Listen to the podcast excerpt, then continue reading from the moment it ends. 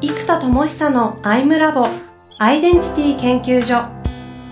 私は何者なのかそれは人類にとっての永遠のテーマ。15年の歳月をかけ開発された統合された究極の私と出会える技術アイミング。不確実性の時代を生きる次世代リーダーのためにアイデンティティの本質について語り尽くします Labo for Love こんにちは、遠藤和樹です。生田智久のアイムラボアイデンティティ研究所。生田さんよろしくお願いいたします。はい。よろしくお願いいたします。さあ、えー、この番組においては、カット、もんです。うん。いいこと、いいことであるというふうに解釈したいですけど、そんなはい、悶絶絶賛中の生田さんを、あの、お招きしておりますので、ぜひとも、ちょっと探求していきたいと思いますが、はい。次回、前回ね、振り返りながらいきますか。うーん、そうですね。もうとにかく、あの、レッドブルのような、一商品、一コンセプトに、えー、落とす、もうしかないかなと思ってます。うんうん。えー、で、もう本当全世界に人類の進化に届く可能性のあるやり方。で、じゃあこれどうやって意思決定するかっていうと、もう、How で言うとですね、あの、ベン図があるじゃないですか。あの、よく言うキャリアでね、この、ウォ want と need と can を、3つの円をやってね、真ん中で全部重なるところを見つけましょうみたいな、つまり、この、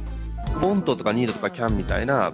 この、視点がありますよね、テーマが。うんうん。で、これを全部満たす真ん中を見つけましょうってことなんですよ。だから、今、究極ワンコンセプトにするためには、このベン図の円になるものを20個ぐらい出してって、その全部の20個に、を満たしている真ん中の1点を見つける必要があるんですよ。だから絶対外さない要素っていう、えーこれが何個あるかがちょっと今自分でも出し切れてないのでわかんないですけど、おそらく多分20個ぐらいあると思うので、うんこの20個を完璧に満たすってやるとするともうやり方がどんどん絞られていくんですよ。なので、その究極まで絞られていく、えー、たった一つ。なので、あの、前回もね、こう、サブスクモデルであることとか、LTV、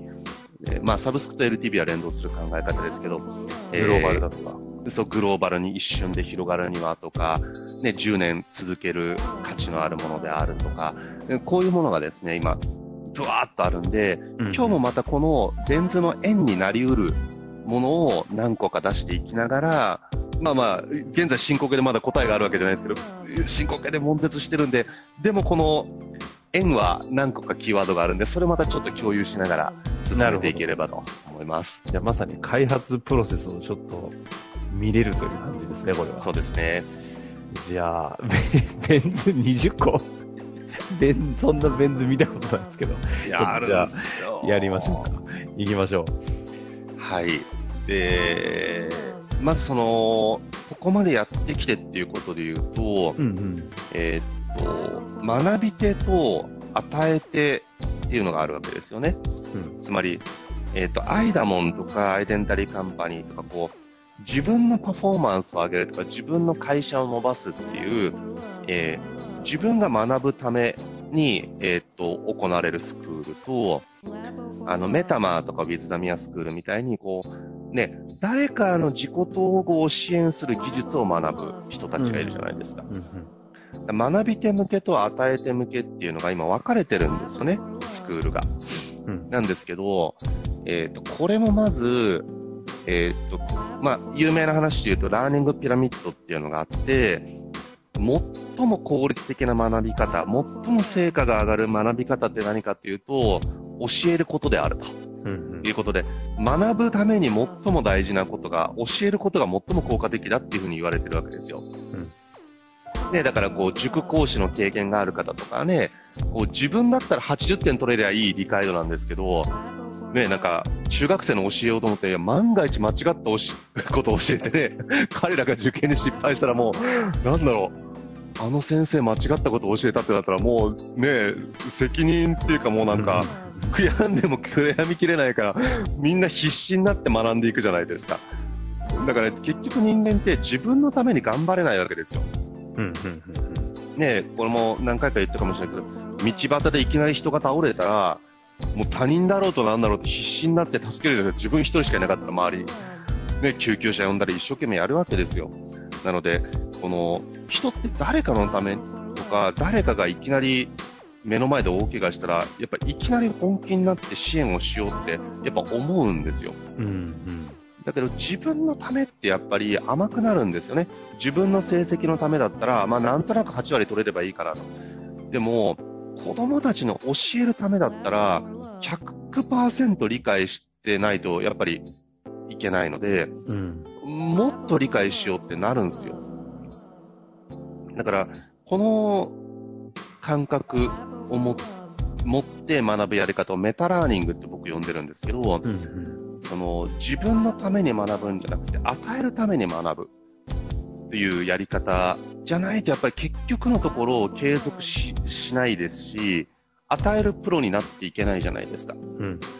うん。なので、このベン図の1個が、まあ、もう単純に言うとサブスクモデルでこのメタマースクールとか、講師の技術とか、スクールを作る技術とか、コンテンツを開発する技術とか、いわゆる、もうナレッジワーカーとして、まあ、ちょうど僕の周りとか僕がこう支援する個人の人の、それこそ年商の平均値って、8000万ぐらいですよね。個で8000万うんぐらいな人たちだと思う。もうですね、一人で2億いってる人もいれば一人で1億とか、一番小さい方でも一人で5000万ぐらいいってるんですよ。うん。なので、あのーまあ、ちょっとこういう言い方するとね、ナレッジワーカーの効力の世界って、なかなかこう世の中には伝わってないところがあるんですけど、もうそういう人たち向けに個別でやってる技術も含めてサブスクで全部提供してしまう。うん。やっぱ与える側にコミットする人たちっていうのがまずこの1個、メタラーニングっていうのはこのベン図の1個ですね。うん、うん。はい。与える側にこですね。う。うん。えーこれをあのね、前も言いましたけど、こう、灯火の法則で、やっぱ存在意義に火が灯ってる人が増えていって、その火が次の人に火を灯し、またそれの人が次の人に火を灯しっていう、この灯火連鎖。うん。で、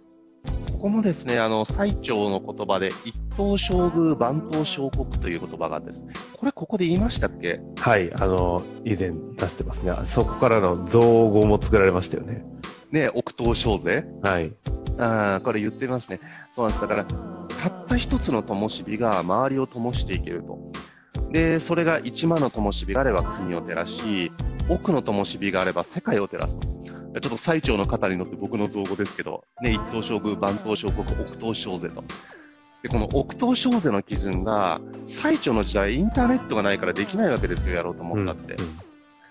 だけど、今だったら全世界にそれをすることすらも、しかも Facebook とか、あれがね、世界レベルに行くのに数年しかかかってないわけじゃないですか。うん。だから、そうするとね、僕の40代を全部もう突っ込んでやったら、億等小税すらも可能なわけですよ。うん人類が持ち得る英知を結集すれば。なので、やっぱそのやり方ですね。で、やっぱり、えー、存在意義に火を灯せること。で、もう一個はこの人の才能を開花させられること。この存在意義に火が灯るってのはどっちかっていうとこうビーイング的要素じゃないですか、エネルギー。うん。うん。で、やっぱロールですね。今度その人が才能を発揮できる。自分の持てる力を最大限に発揮して成果が出せたり、結果がもう現実に結果を起こしていけると。でこれを支援できる人が、例えば日本に1万人いて、その人たちが年間100人の存在意義にふわっと火が灯せて、その人たちの才能がむちゃくちゃ開花すると。うんうん。1万人って1万人の人が100人やったとしても100万人、逆に言うと100万人はできますかね。でも100万人って1億分の1%、ね、1億からすると1%じゃないですか。100万人だと。ただ、その100人に1人そういう、要は僕みたいな人が100人に1人会社とかにいたらいいんですよ。うんうんじゃあ、じゃあ例えば僕が、もしあれですよ、フルコミットでどっかの会社にいて、毎日トレーニングとかセッションとかも好き放題やってくれと。で、そうすると全社員のパフォーマンスをたった1%上げればいいわけじゃないですか。100分の1のリソースなんで。うん。うんうん1%しか上げられないかというと、むちゃくちゃ上げられると思います。フルコミットしたら。だから、今の僕ぐらいの能力がある人が1万人いりゃいいんですよ。なかなかハハードル高いなという感想を持ちますけどい。や、これだからハードルが高いってみんな勘違いする。まあ、まあ難しいですよ。わかりますよ。でも、これいつも僕言ってるのが、あの、杉田玄白が当時超絶天才なお医者さんだったわけじゃないですか。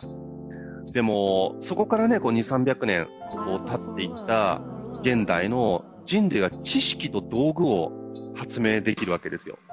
だから今の医学の知識、理論と、あとね、もうそれこそ、あの、ロボットみたいな道具とか、レントゲンとか、うん、MRI とか、なんかそういういろんな道具を掛け算すると、当時の天才中の天才の杉田玄白よりも、今の多分20代の、ね、あの、駆け出しのお医者さんの方が、トータル技術は高いじゃないですか。そうすると、ここに2、300年の時間が経って、えーその理論と、えー道具ですよね。人類はこれを発明したことで、当時の天才よりもできる人がもう世界中に、もう、どうなんだろう、お医者さんの数わかんないですけど、何百万人とか何千万人いるわけじゃないですか、世界中に。っていうことは、2、300年の時を、2年とか3年に圧縮すればいいんですよ、極論。圧縮できればいいわけです。で。しかもそれは当時に比べて道具が進化してるから、技術において2、300年進化にかかったものを、僕は発明家として3年ぐらいでこの進化を起こせればいいわけですよ。極論。で、もうもっと言うと8年ぐらいでいい、こ40代全部使うっていう意味で言うと。って考えると、これができないわけじゃなくて人類はやってきてるわけです。で、これを僕もね、現代のまたこれらの技術を使って超圧縮をして、今の僕ぐらいの人が、まあ3年とは言わないけど、まあ5年、10年でもし生まれるならば、あの、劇的なインパクトになりますし、うんうんもっと言うと3年ぐらいで今の僕ぐらいの基準、まあでもそれは本当にちょっと難しいですね。難しいですけど、でも人類っていう基準で言うと、あの、10年後、20年後には、今の僕以上にできる人たちが、あの、全世界に100万人ぐらいいりゃいいんですよ。もっと1000万人ぐらいいりゃいいんですよ。その能力開花を加速する装置を提供すればいいんですよ。うんうん。というのがですね、そのベン図の1個です。200年、300年の歴史を圧縮するための理論と道具を、この10年をかけて提供すればいいわけですね。です。うんうん。その基準になってる一商品なんですよね。あだメンタロイドもそうだし、ね、動画もそうかもしれないし、僕の直接のものもそうかもしれないし、ただ僕はワンオンワンとかインタラクティブに質疑応答をやっちゃうと、もう N 倍化できないんで、あ。うん。N、N が、その、仮に1億だったとしても成り立つビジネスモデルになってなきゃいけないんですよ。だから Facebook とかユーザーとかね、多分もう10億とか20億とかすごい数だと思うんですけど、N が1億を超しても提供できる仕組みじゃないですか。うん、はいはい。ネットフリックスもそうですよね。全世界に2億人の会員がいて、2億人の会員を回せる仕組みじゃないですか。だからビジネスモデルが N が億、1億になっても機能する。まあ1億は言い過ぎですけど、まあ1万人に機能するやり方だったら1億人機能しやすいと思うんで、まあでも、億頭小税っていう、まあ僕でかいこととか大大口叩く人間だから、1億人のユーザーがいても回るビジネスモデルになってない限り、えー、これはその広がり方に耐えうらない、パンクしちゃうんで、システムが、うんうん仕組みが。なんでビジネスモデルがそもそも1億人に機能するモデルじゃなきゃいけないとか。ですね。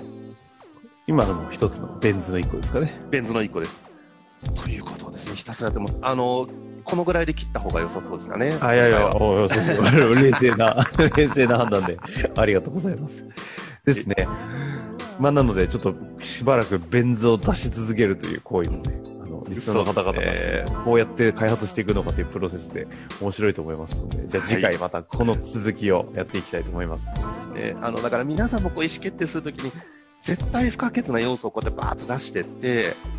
なんなんだなんなんだって削ると、もう、そうじゃないやり方は不可能だってなるんで、どんどん削ってある種消去法みたいになってくるんですよね。うん。もうそうであることしか選ばないっていう。ただこれ答え出すの大変なんでね、こだわりすぎると抽象的になりすぎますけど、うんうん。ただ僕は今そのフェーズなんで、あの、また次回もこんな感じになっちゃいますけど、お付き合いいただければと 思います。はい。というわけで、生田さん、ありがとうございました。はい、ありがとうございます。